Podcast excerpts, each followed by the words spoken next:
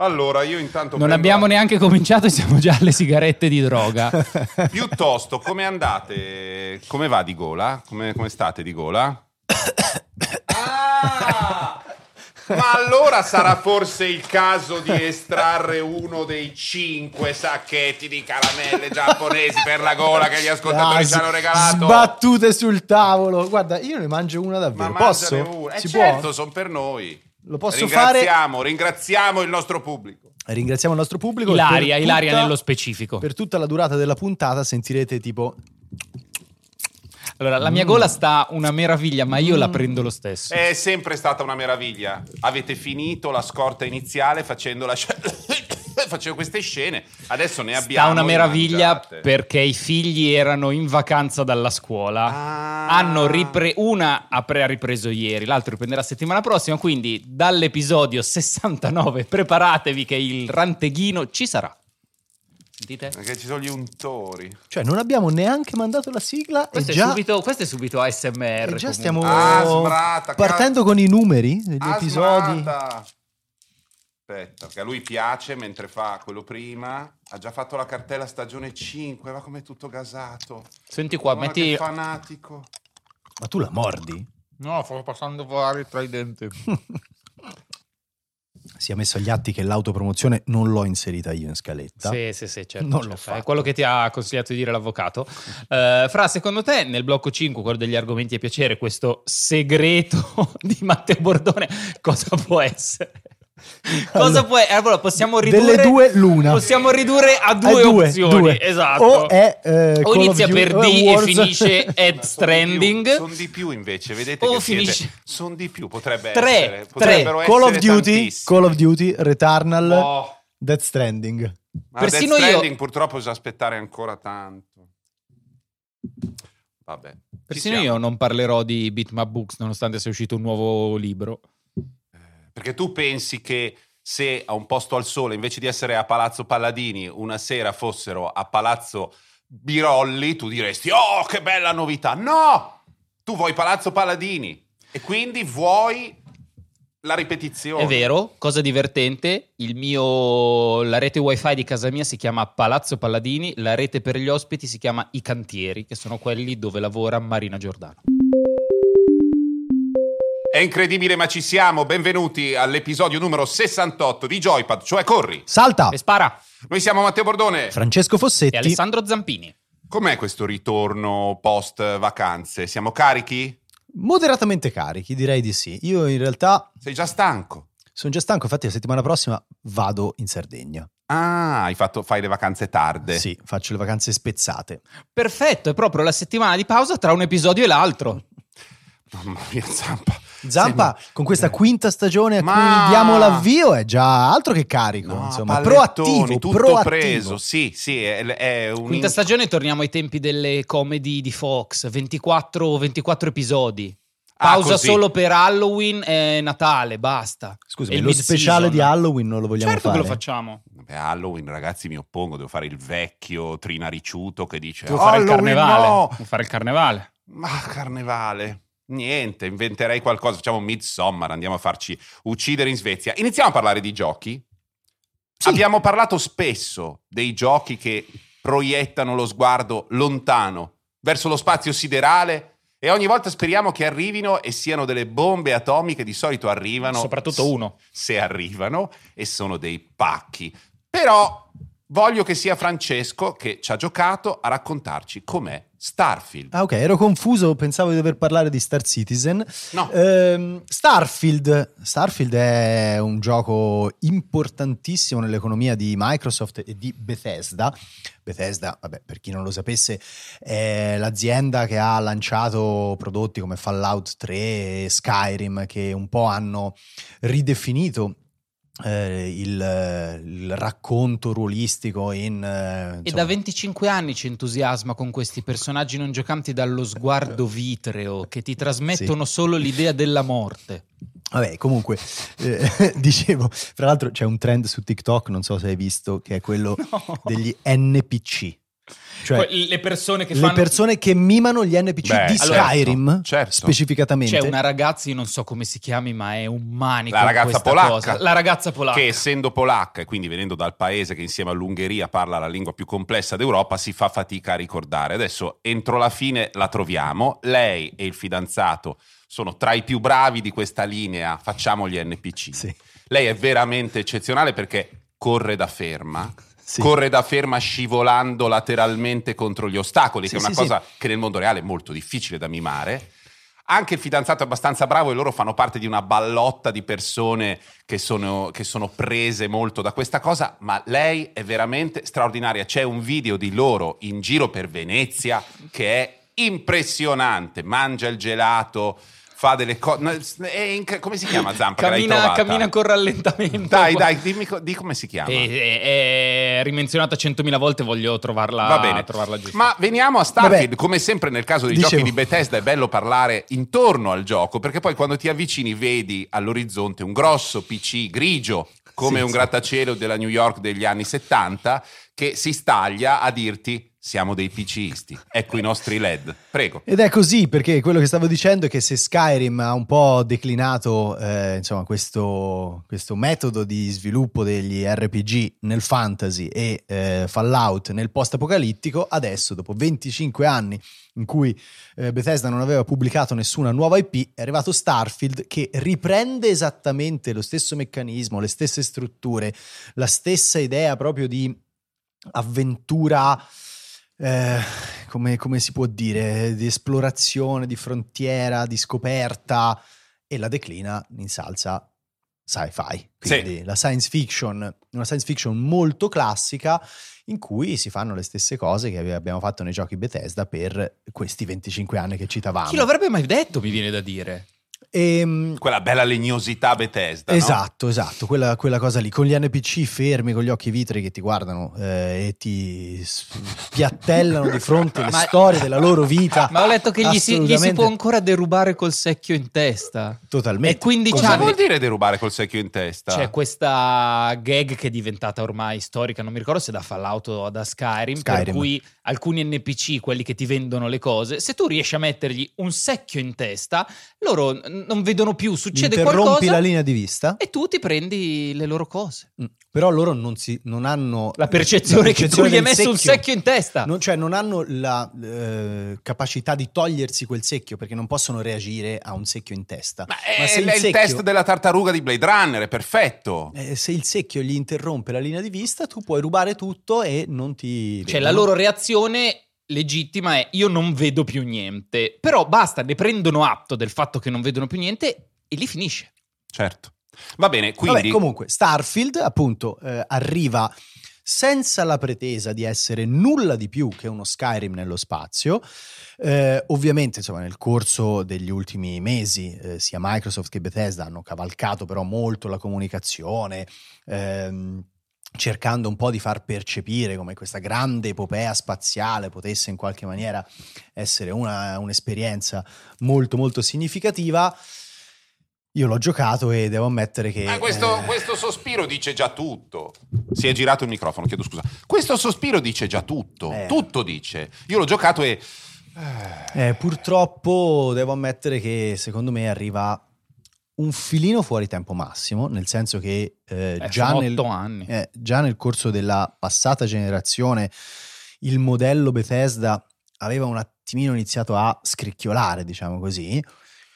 E non solo c'ha questa anzianità di fondo, ma secondo me c'ha anche delle problematiche proprio strutturali, perché mentre in Skyrim e in Fallout c'è quest'idea di esplorazione proprio organica, per cui tu vai progressivamente a scoprire tutto quello che c'è all'interno di uno spazio eh, ben delimitato che piano piano raggiungibile, diventa raggiungibile che sa a un certo punto diventare anche familiare in certi momenti, in certi luoghi e, e- e sa anche quando invece stupirti magari con un dungeon che non avevi scoperto prima. Lo spazio di Skyrim è sì, di Skyrim, di Starfield, scusatemi. Skyrim, eh, non- non c'è- è a posto. A, a sottolineare il concetto. Sai Appunto. come col correttore fai? Trova e sostituisci tutto.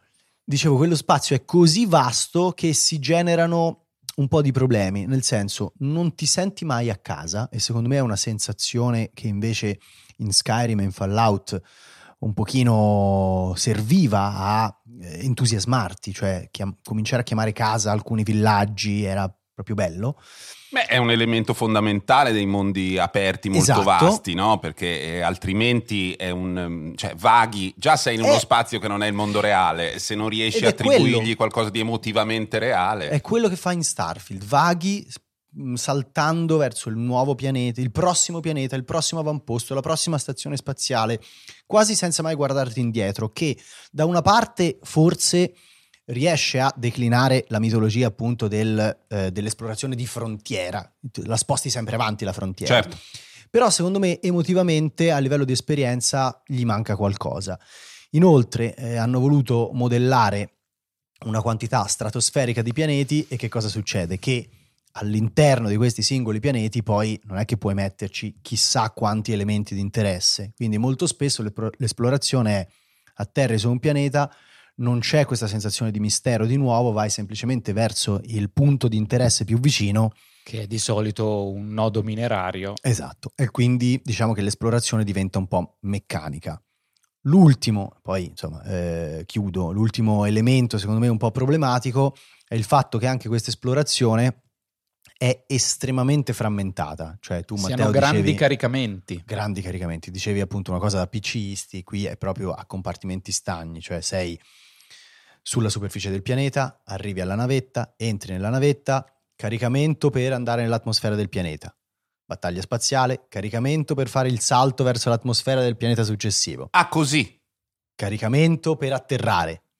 Caricamento per uscire, caricamento per entrare nella stazione mineraria e alla fine un po' di rottura di coglioni Eh, emerge. eh, eh. eh, eh, eh, perché non fanno un gioco di caricamento No. in cui negli interludi fai delle cose?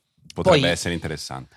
Hanno. Io ci ho giocato forse un paio d'ore all'inizio Mm. perché comunque un po' mi prendeva i giochi poi spaziali. Sapete che io sono super fan, soprattutto nell'attenderli e anche Starfield si è fatto attendere. Eh, a parte che ho iniziato e ho già provato un, un po' di morte dentro quando la prima cosa che ti dicono è che sei un minatore, devi andare Sì. a cercare della roba. Parte in prima persona, io volevo giocarci in terza persona, non ho trovato neanche l'opzione. Zampa leva le mani dall'asta persona. del microfono, se no te le taglio. Magari l'abbiamo fatto, magari appariva, appariva dopo, eh, ne ho però letto molto e una delle critiche più grosse che gli viene fatto non è neanche imputabile a Bethesda, ma è in generale a come Microsoft lo ha posizionato e l'attesa che gli ha costruito intorno. Cioè, anziché renderlo come avrebbe dovuto essere il gioco di Bethesda, fatto per quei giocatori a cui piace, e non ci sarebbe stato niente di male fare un gioco che si rivolge a una nicchia specifica. Microsoft l'ha un po' trasformato nel gioco Mm. definitivo, GTA. quello che deve piacere a tutti, quello che lo fai talmente grosso con talmente tanti contenuti che allarga l'utenza e l'ho fatto diventare un gioco di bandiera. Cioè, prima Sì. ancora delle recensioni c'erano già voglio Starfield sulla PlayStation, eh, è il gioco della mia vita, è una chiavica e questo chiaramente, cioè Bethesda ha fatto il suo alla fine. E Microsoft ha detto questo è GTA in space e non ha funzionato. Il risultato, visto che ti piacciono le statistiche, è che eh, insomma, hanno comunicato dei dati di download eh, incredibili, Sei milioni di 6 giocatori. milioni di giocatori.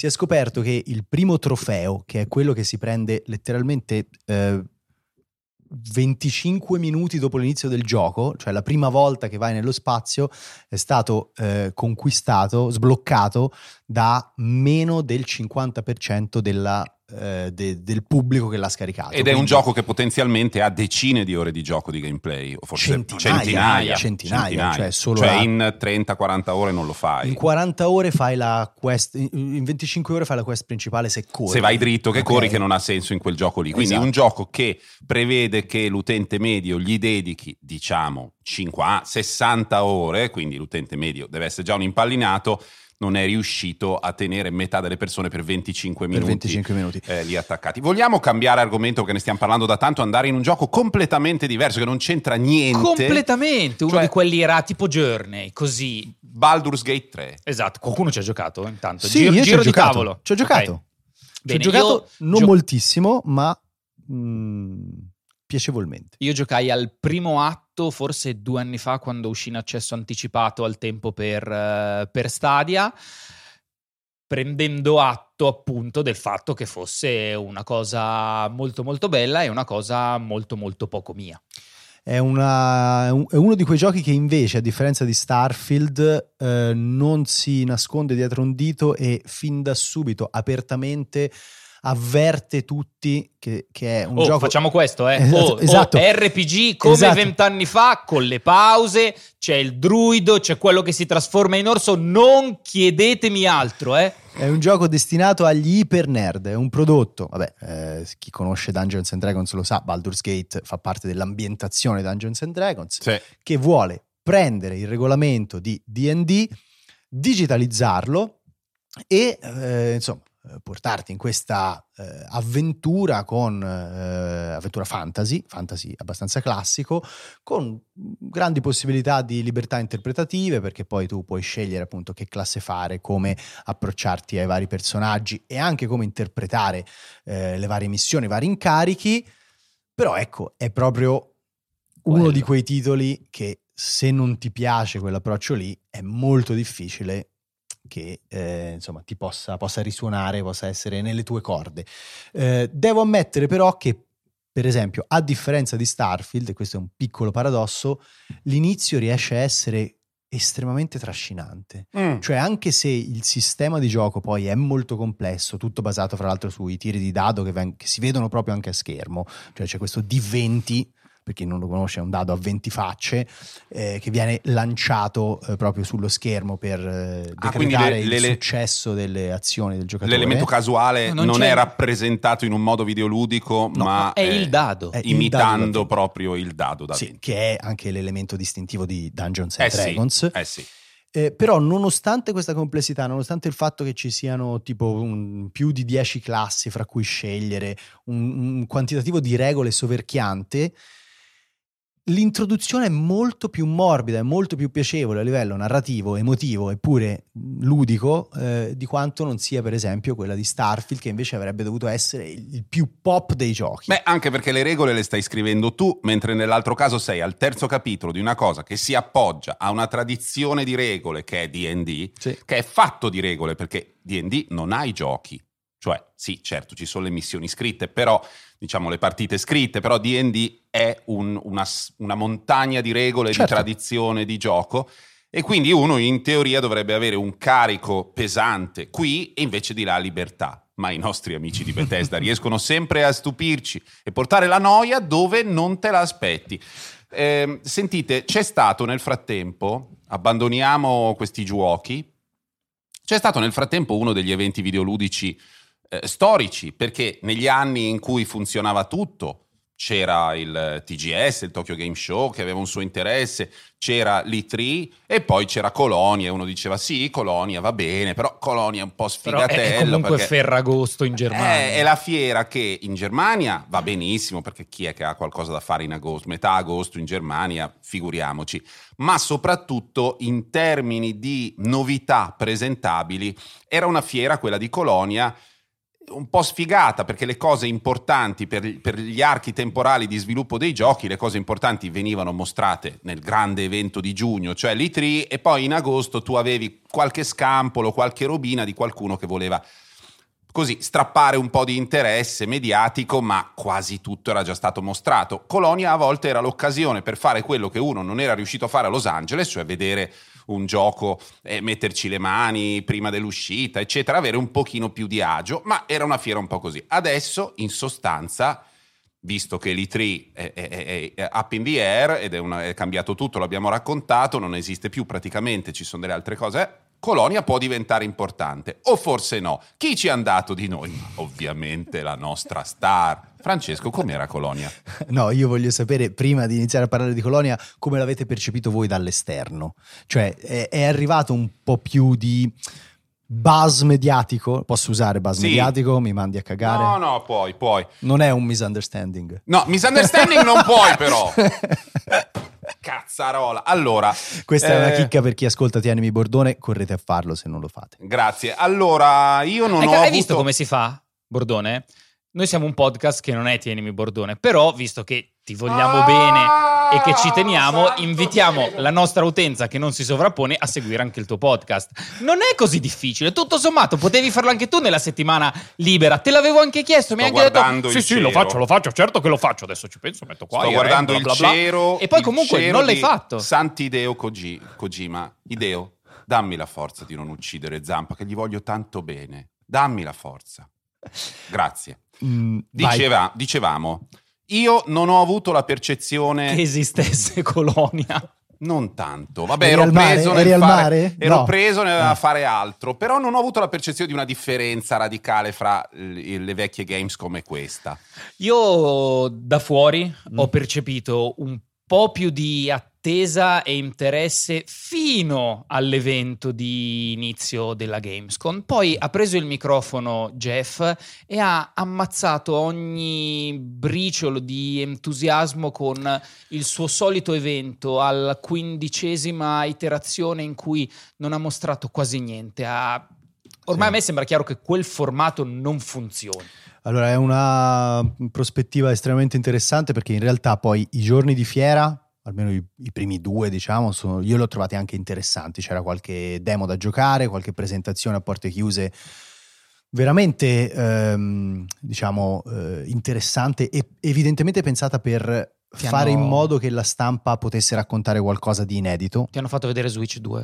No, non mi hanno fatto vedere Switch 2, mi hanno fatto vedere Alan Wake, però quello che voglio dire è che molto spesso eh, al giorno d'oggi quando fanno vedere delle cose alla stampa poi vengono anche pubblicate più Sì. o meno. Invece stavolta era proprio una del- un'esclusiva per cui eh, avevano piacere che eh, la stampa e i creator raccontassero, cioè fossero il vettore attraverso cui il pubblico eh, Mm. raccoglieva questa informazione. Quindi l'evento a me è piaciuto, è stato interessante, ma l'evento digitale di apertura, la Opening Night Live, che era la sera prima poi della, eh, de- de- della prima giornata della Gamescom, è stato un disastro integrale, secondo me molto più di quanto non lo siano stati altri eventi di Geoff che comunque nel loro formato ipertrofico di due ore rischiano sempre di avere delle forti oscillazioni qualitative, ma qui non c'era proprio niente, zero.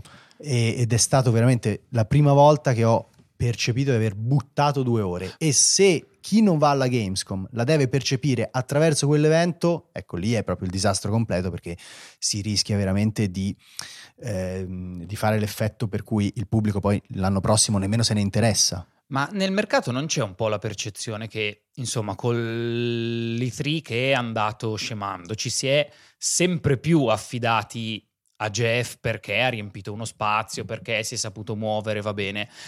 Però lui sta molto centralizzando questi eventi, l'industria probabilmente per cavarsi un po' da questo tipo di problemi gli ha demandato questa sua organizzazione, però non so come dire, se lui diventa il volto e tutto funziona è un conto, ma nel momento in cui poi lui non riesce a veicolare questo messaggio, credo sia un problema per tutti. È un enorme problema, così come eh, è un problema qualsiasi monopolio, cioè eh, non c'è un'alternativa e quindi per forza bisogna che eh, chi vuole comunicare in dei contesti eh, un pochino, insomma, sotto i riflettori, diciamo così, vada da lui con tutto quello che ne consegue a livello di collocazione all'interno di questi eventi davvero estenuanti. Prezzi, perché dietro le quinte tutta l'industria si lamenta di quanto costa mettere lì dentro qualcosa, un trailer, una sequenza di gameplay, è proprio, cioè, ci- ho sentito cifre fuori di testa.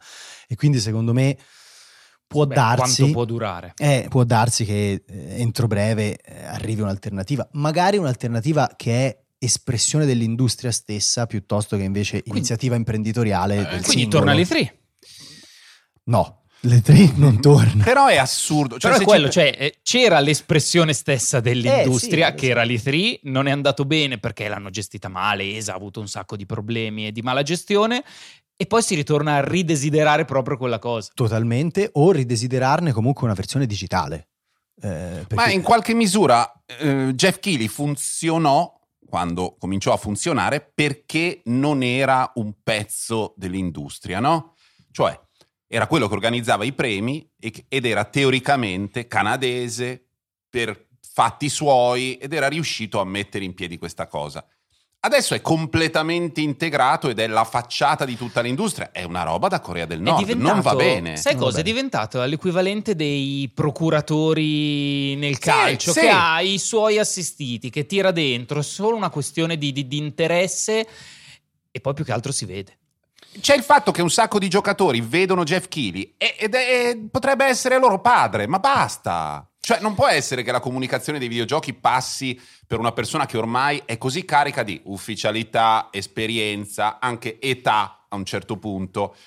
Non va bene. Quindi anch'io percepisco sta roba. È diventato il ministro dei videogiochi e ha un po' rotto le palle. Per quanto riguarda la fiera in sé, vado velocissimo, cito tre cose. Eh, la cosa migliore che si è vista, Alan Wake 2, che è proprio un thriller eh, con sfumature horror eccezionale.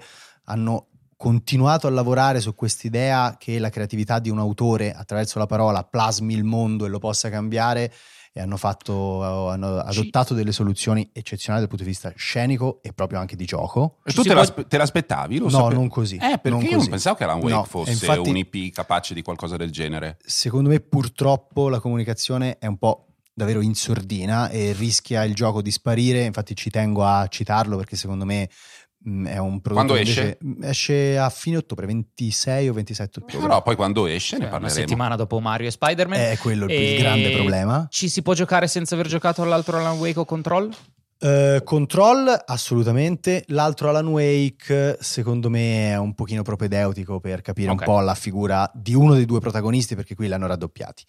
Eh, la seconda cosa che volevo citare invece, l'unica novità che è arrivata, Little Nightmares 3. Eh, Ah, bello! Esatto, l'hanno annunciato, esce l'anno prossimo eh, ed è appunto questa plat- questo platform eh, un pochino eh, macabro. eh, insomma, è arrivato al terzo capitolo. E... Macabro, macabro grazioso, macabro decorativo, in cui è anche bello, non è difficilissimo. Di solito gli enigmi di Little Nightmares non sono difficili, ma sono molto piacevoli da svolgere. Sì, e invece una sorpresa.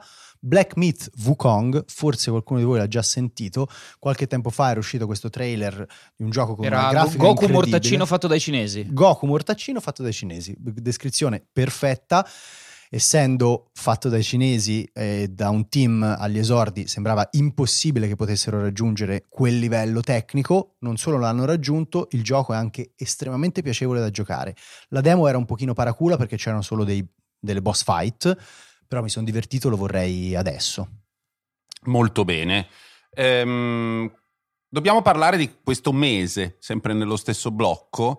Zampa nella scaletta ha scritto un mese meh. Beh, eh, allora, se, se guardo settembre, eh, visto anche quello che poi il gioco segreto di cui parlerai dopo, non mi sembra che sia proprio un mese in cui dici giochiamo tantissimo, anche perché tutti si sono fatti da parte per Starfield, che invece, insomma, qualche, qualche problemino l'ha avuto. Quindi, se io vado poi a vedere le uscite di questo mese, gli highlights sono gli sportivi e voglio dire, se vuoi giocare al nuovo FIFA che quest'anno per la prima volta non si chiama FIFA o a NBA, sai già un po' quello che trovi. Eh. Anzi, c'era un bell'articolo, mi sembra su Polygon, su che notava quanto ormai secondo loro possa essere inutile e non abbia più senso dare, fare le recensioni dei giochi, dei giochi sportivi perché tanto non hanno alcuna incidenza su chi li vuole comprare. È inutile continuare a fare la recensione. Esce questo gioco sportivo. Ci sono queste cose, ci sono queste squadre, fate voi. Per Tra me, guarda, una provocazione. Se si smettesse di fare le recensioni dei giochi sportivi, migliorerebbero i giochi sportivi perché di tanto Sicuro. in tanto, di edizione in edizione, si vede che c'è quell'aggiunta che è stata messa solo perché così i recensori ti possono dire: Eh, ma questo sistema è migliorato, eh, ma è incrementato. Ma guarda, e io- magari rompe anche degli equilibri. Fateli uguali, aggiornate le rose, non rompete Guarda, su certe cose sono anche andati oltre perché Madden, che comunque Madden, qua ce lo filiamo poco, ma è il secondo gioco più venduto quasi ogni anno eh, negli Stati Uniti, eh, aveva tipo otto recensioni la settimana in cui è uscito e comunque è stato il gioco più venduto perché alla gente della recensione di Madden non gliene frega una fava. E infatti la sua media su Metacritic era tipo 70 e ha venduto come quelli che hanno preso 90 perché la gente gioca Madden per le nuove squadre E per Certo, fare quell'esperienza ma- lì, non perché c'è il passaggio che puoi farlo con tre dita anziché con due. Allora, ogni tanto ci sono dei cambiamenti radicali. Io gioco sempre a NHL, qualche anno fa cambiarono proprio. forse anche rispondendo alla necessità di cui parlavi tu, cioè Secondo me- quella di cambiare qualcosina tanto Sì. per. Però in realtà noi, questo è il quinto anno che facciamo questo, abbiamo sempre fatto così. Certo. Escono i giochi, c'è questa roba, arrivederci. Perché eh, poi l'idea di parlarne, eh, pensate che è il franchise e piripipere, pe- sono delle decisioni tutte identiche che nessuno legge.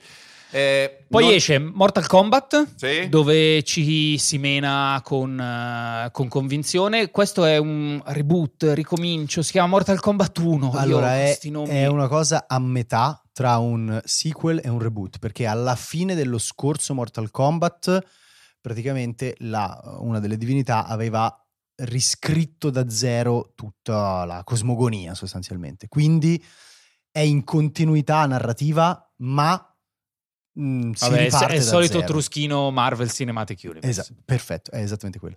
E, e poi c'è questo Lies of P che... Bloodborne con Pinocchio. Ecco, perfetto. Tu l'hai già giocato? Eh, Cioè, è uscita avevo una demo fatto, un po' di avevo fatto fa. la demo che però durava secondo me quattro orette. Eh, guarda, fra quei prodotti che vogliono proprio essere il clone di o comunque largamente ispirati a, eh, mi è parso uno di quelli Onesti. Più che onesto, anzi anche con qualche idea che non è messa lì solo per distinguersi, ma che è messa lì perché è funzionale, perché alle volte no, c'è la meccanica inedita che dovrebbe cambiare gli equilibri del gioco e poi in realtà non lo fa. Stavolta invece hanno, secondo me, trovato un buon equilibrio, fermo restando che invece a livello anche visivo, estetico, di palette cromatica, cioè siamo proprio dalle parti di Bloodborne. Tra il blu scuro e il marron. Esatto, assolutamente sì. Fra il blé intenso e il marrò per i nostri ascoltatori romani che sono molti ai quali vogliamo bene. Ehm, va bene, abbiamo delle cose da dire in chiusura di questo lungo blocco iniziale che la scaletta tradisce, ma io mh, lascio che lo facciate voi perché non so una mazza, perché io sono preoccupato di, di settembre. Ma sono costernato per agosto, cioè io vengo da una Eh. fase in cui non sapevo veramente a cosa giocare e quindi andate avanti, vediamo Guarda, se io pesco chi- qualcosa. chiuderei solo perché è un po' che non eh, è, è il primo episodio dopo un po' di tempo, quindi sono successe delle cose direi non fondamentali, ma che forse vale la pena citare. Dopo un anno e mezzo Microsoft può forse finalmente comprare Activision, che sono sempre stati lì lì, forse sì, forse no, vediamo, ci vediamo a settembre. Dovrebbe essere adesso possibile per farlo. Questo tra l'altro ha portato a una proposta di Microsoft che è cedere i diritti dei- dello streaming dei suoi giochi a Ubisoft. In alcuni territori, in particolare in UK, dove erano state Dove avanzate è, delle... è l'unico ente regolatore che ancora sta Esatto. dicendo no, no. No, no. Eh, la cosa bizzarra è che eh, questo streaming sarà fatto sulla piattaforma di Ubisoft.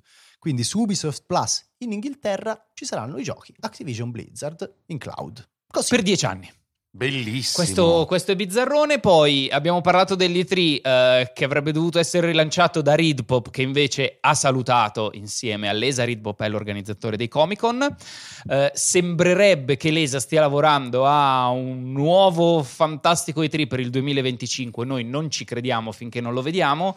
E infine, come. Eh, C'è la legge sull'eutanasia per gli eventi che, vo- che vogliono morire, che ci stanno chiedendo, Loro vogliono implorando. solo Stanno quello implorando. Ci stanno implorando, Sì. ragazzi, basta. Cioè, Non funziona più, non ha senso, belli ricordi, ma non ha senso. E infatti cazzo. Woodstock 8 è stato fatto. Dai, No, no, mil- million dollar E3. Basta, stop. Ultimissima cosa, mh, forse quella un po' più mesta, Embracer dopo una eh, corsa disperata e chiaramente insostenibile alla crescita forzata ha iniziato a tagliare qua e là, soprattutto dopo che gli era saltato un accordo da 2 miliardi di dollari con i sauditi. Di solito non è una buona notizia. No. quella. Già che stai cercando un accordo con, Con i i sauditi, sauditi, che se poi lo, salta- lo cerchi proprio sudando, sudando. D'altra parte dovevano comprare Neymar e quindi i soldi sono stati spostati.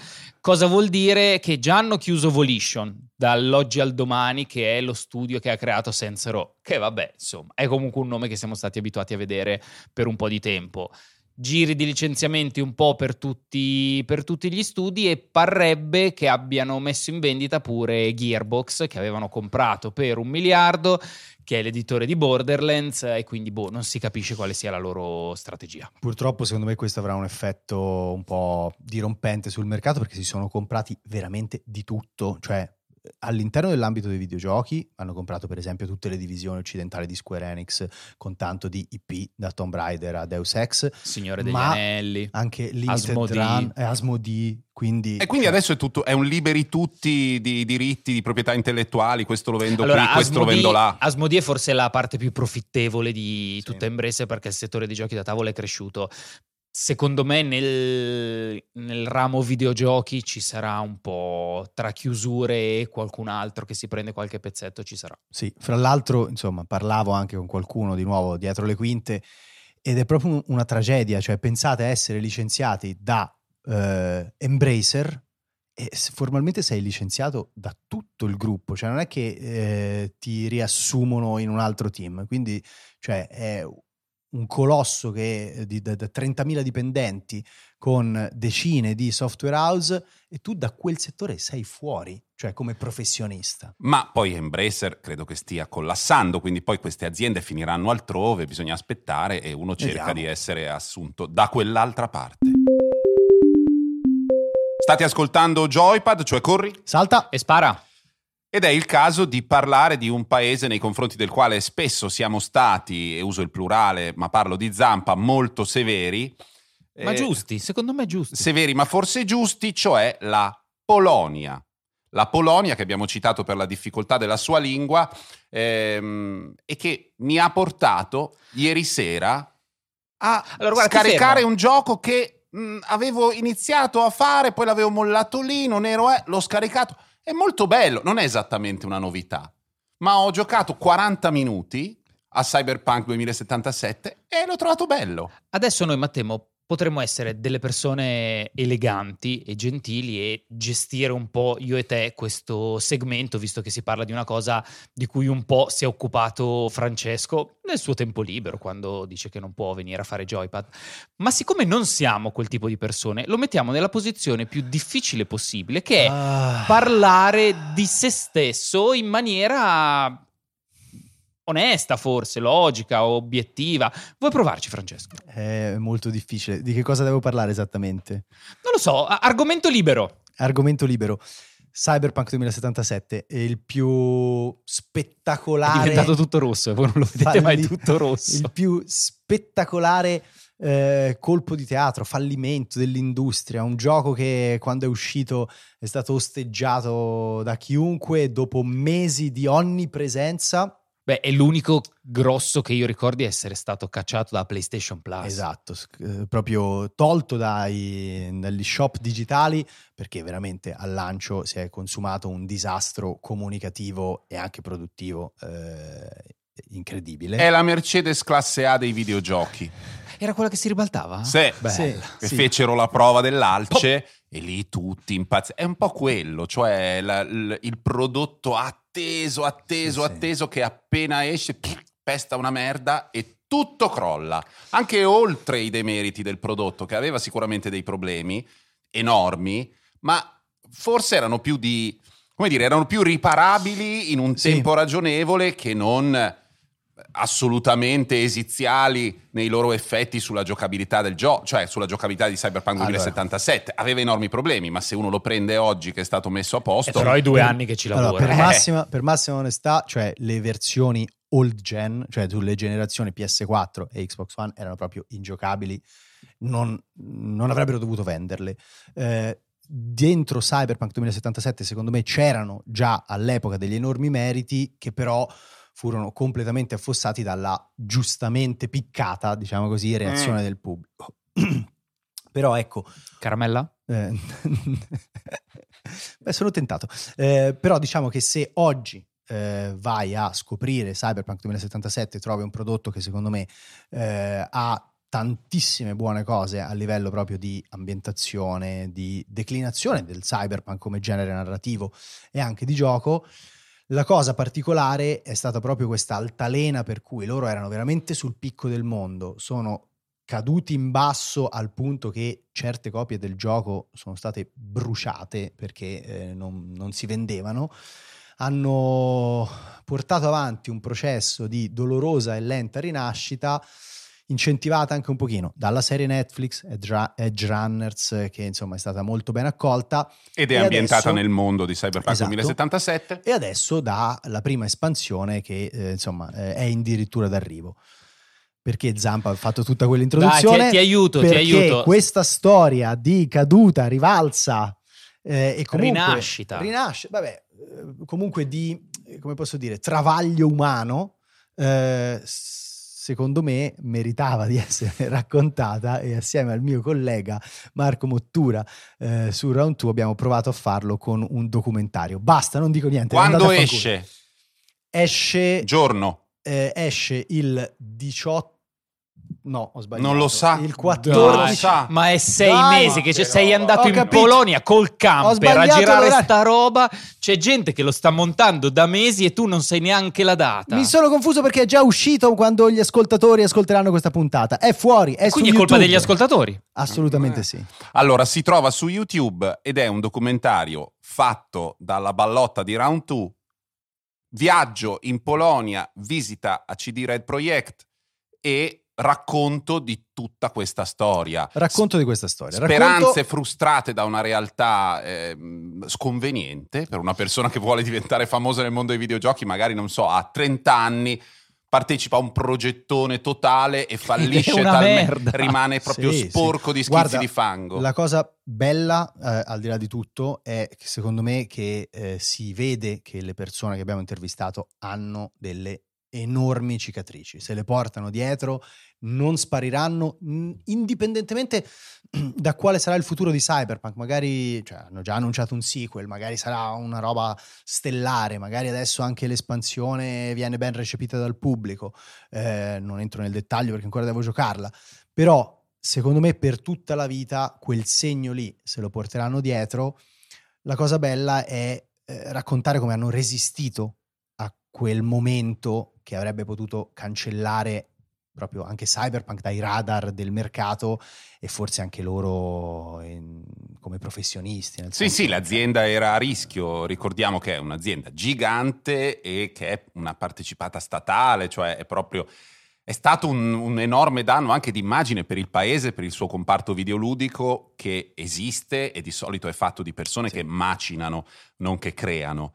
Loro invece sono uno studio che, che fa cose, che le ha fatte, che ha avuto successo e poi è inciampato, ha dato una facciata contro il marmo e questo li rende, non so se paradossalmente, forse insomma anche fisiologicamente li rende affascinanti, visto che questa facciata non li ha distrutti, non li ha uccisi. Quanto siete stati in Polonia a girare e quanto dura il documentario? Insomma, raccontaci qualcosa. Allora, il documentario dura una quarantina di minuti, ci sono quattro persone che abbiamo intervistato che lavorano in vari ambiti, insomma da chi fa il producer a chi fa eh, il concept artist. È un documentario bilingue, l'abbiamo registrato in inglese e, in italiano, perché alcuni degli intervistati appunto poi sono parlanti inglesi. Ci sono comunque i sottotitoli sia in italiano che in inglese, quindi potete eh, insomma eh, guardarlo serenamente. Siamo stati a Varsavia una settimana, piccolo dietro le quinte. In verità abbiamo avuto un problema con eh, uno degli intervistati che insomma si è proprio bloccato e quindi abbiamo dovuto fare un reshoot.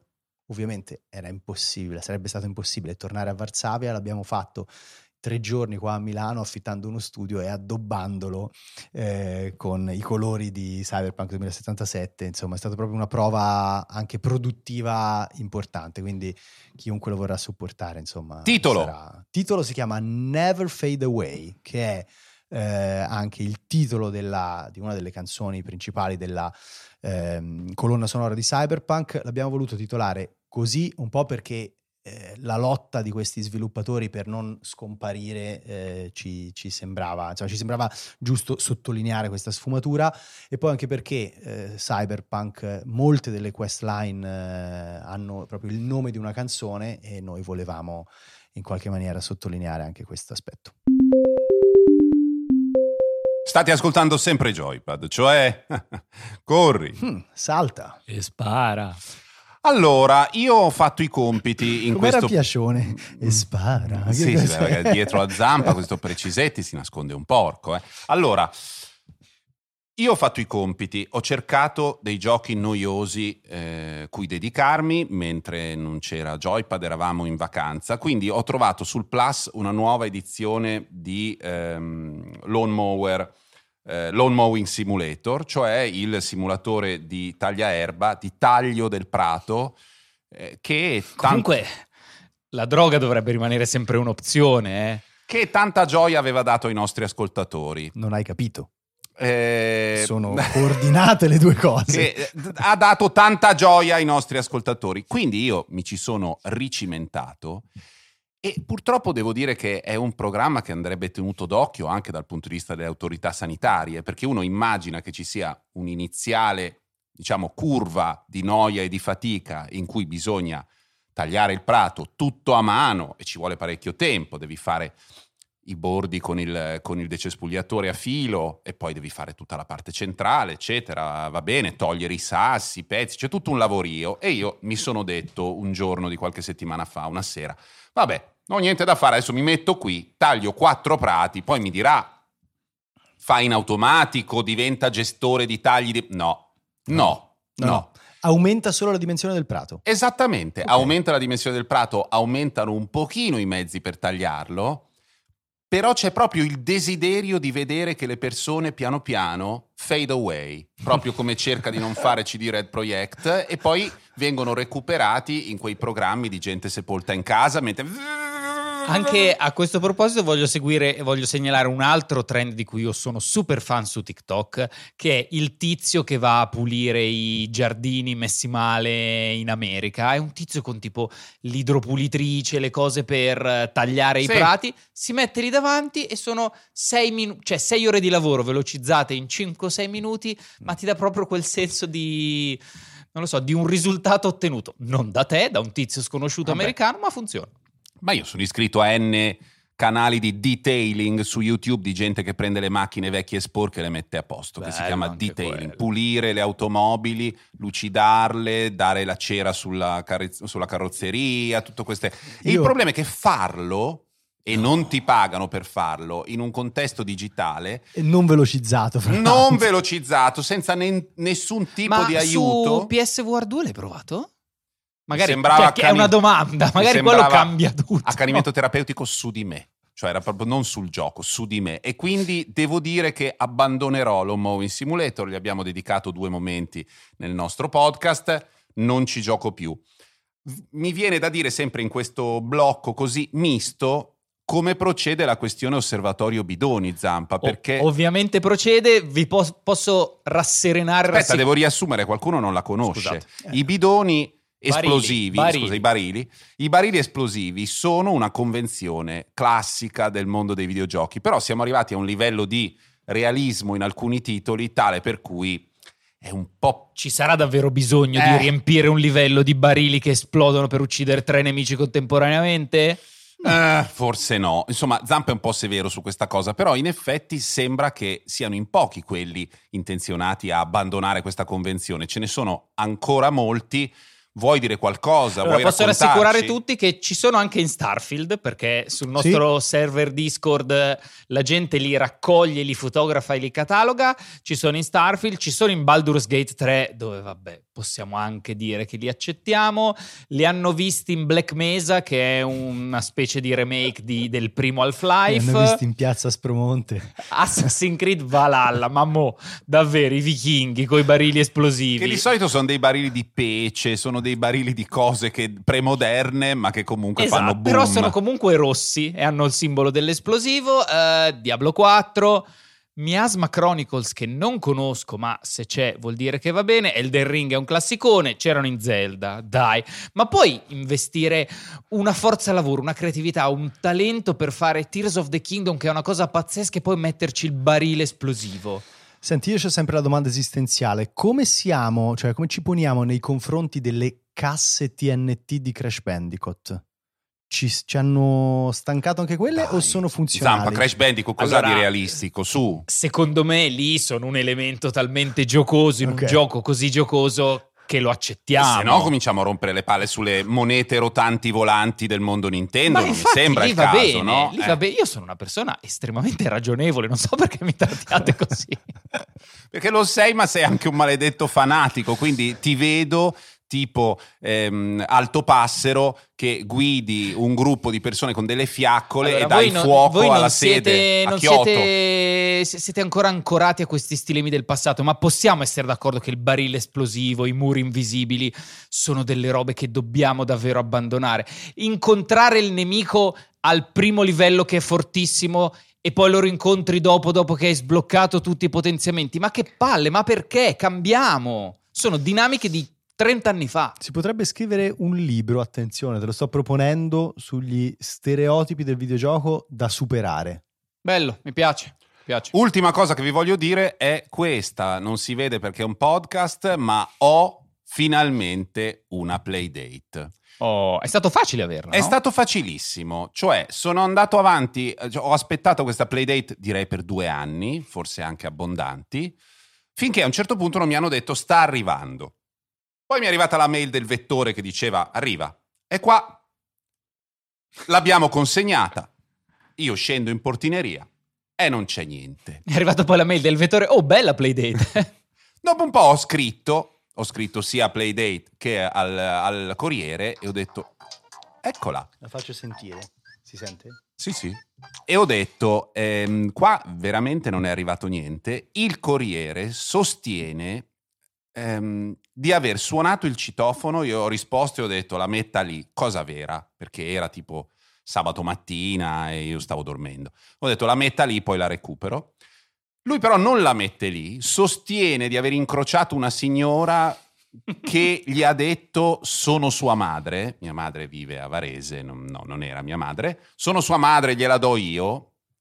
Cosa con un cane, una cosa non, non tanto credibile. Qui in portineria abbiamo fatto delle indagini e alla fine abbiamo dato la colpa allo stesso ragazzo del Corriere che probabilmente sta giocando con la sua bella manovella a casa con la mia playdate numero uno. Allora ho scritto a quelli di playdate, ho detto guardate che qui non è arrivata una mazza e mi hanno detto va bene, non preoccuparti, te ne mandiamo un'altra. E dopo otto giorni avevo un'altra playdate. Allora, se ce l'avete lì, perché io dovevo essere nel canale de- di quelli che hanno pagato per primi anticipando e ci metto due anni ad avere un oggetto che poi quando non mi viene consegnato in otto giorni ho un'altra... Beh, non sono rimasto molto bene su sta cosa. Ovviamente loro producono, diciamo, a...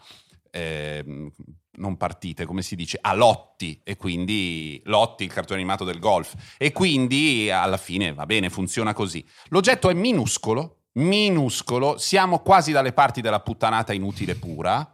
Aspetto però il gioco di Pop che esce Lucas tra Pope. poco e che Lucas Pope è uno degli au- autori più amati e più matti che ci siano, di solito si inventa sempre delle cose nuovissime e quindi io praticamente eh, due anni e 300 euro per un giochino di Lucas Pope da Euro 2, credo che poi costi 2 euro Sì. Ma chiedo, visto che magari qualcuno non sa che cos'è il Playdate, anche gli episodi di eh, Joypad sono indicizzati con i criteri di ricerca del post, al di là di è uscito Joypad ovviamente.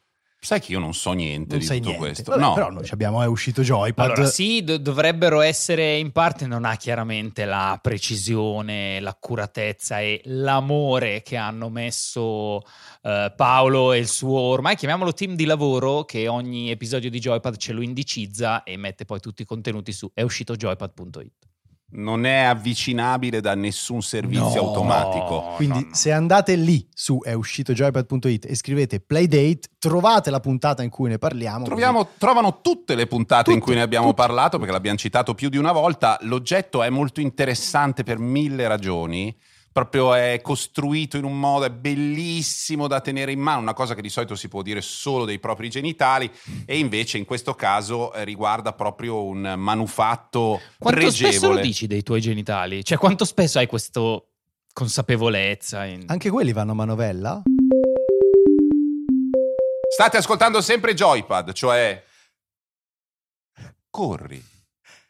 Salta. E spara. Siamo sempre gli scemi di prima, eh, non è che siamo finiti dentro a un film d'autore. Non credo ci fossero dubbi. Eh, iniziamo con i consigli finali, gli argomenti a piacere e parte Zampa. Allora, qui direi che questo segmento in questo momento storico davvero sarà liberi tutti.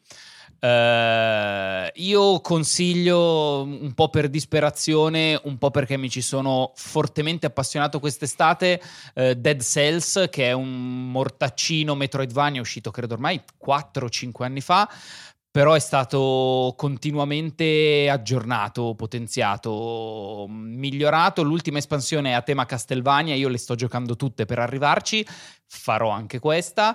Eh, mi sembra un gioco di una delicatezza, stile, precisione e divertimento folli, partite che durano da mezz'ora a 40 minuti, a volte ti senti molto molto forte, a volte ti senti una chiavica mondiale perché muori subito. Ehm, mi ci sono trovato bene quest'estate anche perché questa è una missione difficilissima per me. Ho ancora lì Final Fantasy XVI al 70% che devo riprendere e finire perché la seconda metà è estenuante. O non meglio, lo finirai.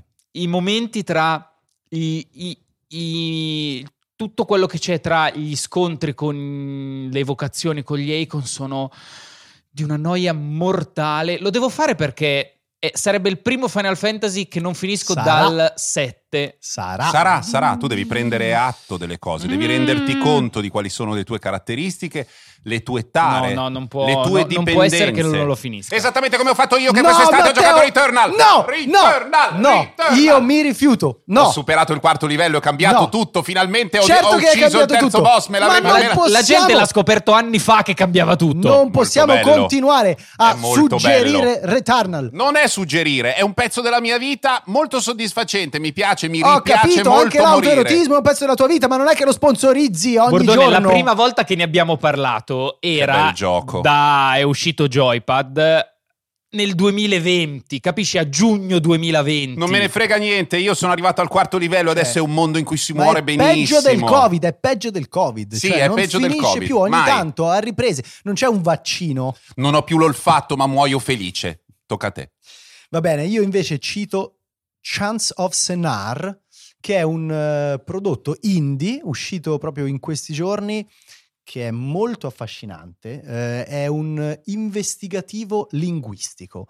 Voi siete un personaggio che si risveglia per qualche motivo, eh, che poi mm, insomma magari si scoprirà all'interno della Torre di Babele. Dai, Infatti Sennar è eh, l'altro nome di Shinar, che è la regione in cui poi sorge Babilonia e la Torre di Babele. e Ehm, dove fanno i cinar? no, non è quello. Eh, e praticamente si trova in contatto con queste eh, culture eh, di cui non conosce la lingua.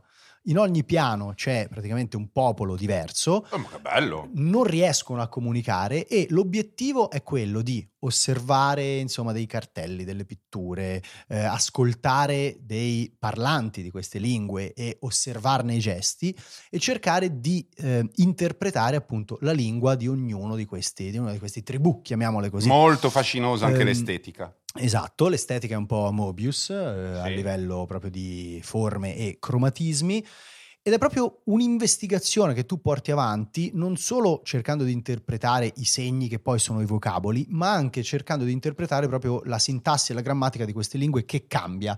Quindi si parte da una lingua molto semplice proprio a livello anche di regole grammaticali, banalmente non c'è la marca per il plurale e eh, il plurale viene composto semplicemente eh, mettendo due segni uguali uno Sì. dopo l'altro e poi salendo invece c'è la marca per il plurale, quella per eh, le frasi interrogative, quella per la negazione e quindi insomma anche proprio a livello linguistico eh, si- cioè, c'è un aumento di complessità così come aumenta la complessità delle indagini, è veramente un gioco bellissimo, si Io- fa in otto ore. Oh, stamattina l'hanno definito un po' da hipster laureati in lettere. Eccoci qua. Che ci sta, eh, vabbè, eh, lo siamo, che devo fare. Te la butto lì, Bordone, una live su Twitch dove ci giochi con Luca Misculin. Non sarebbe male, non sarebbe male. Avete ascoltato un altro episodio di, di Joypad, cioè corri, Salta. E spara.